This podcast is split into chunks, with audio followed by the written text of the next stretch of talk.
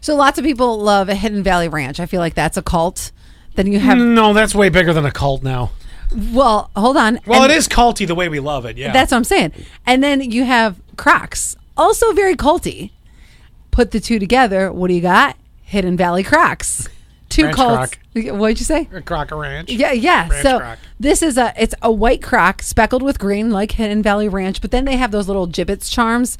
So you can get like little French fries that are clipped on the top or uh, pizza, For whatever the else. super quirky nurse in your life. Jeez. veggies. I, I have a friend that she has every kind of croc ever tie dyed crocs, fuzzy crocs. If that's what you're into. It is a cult.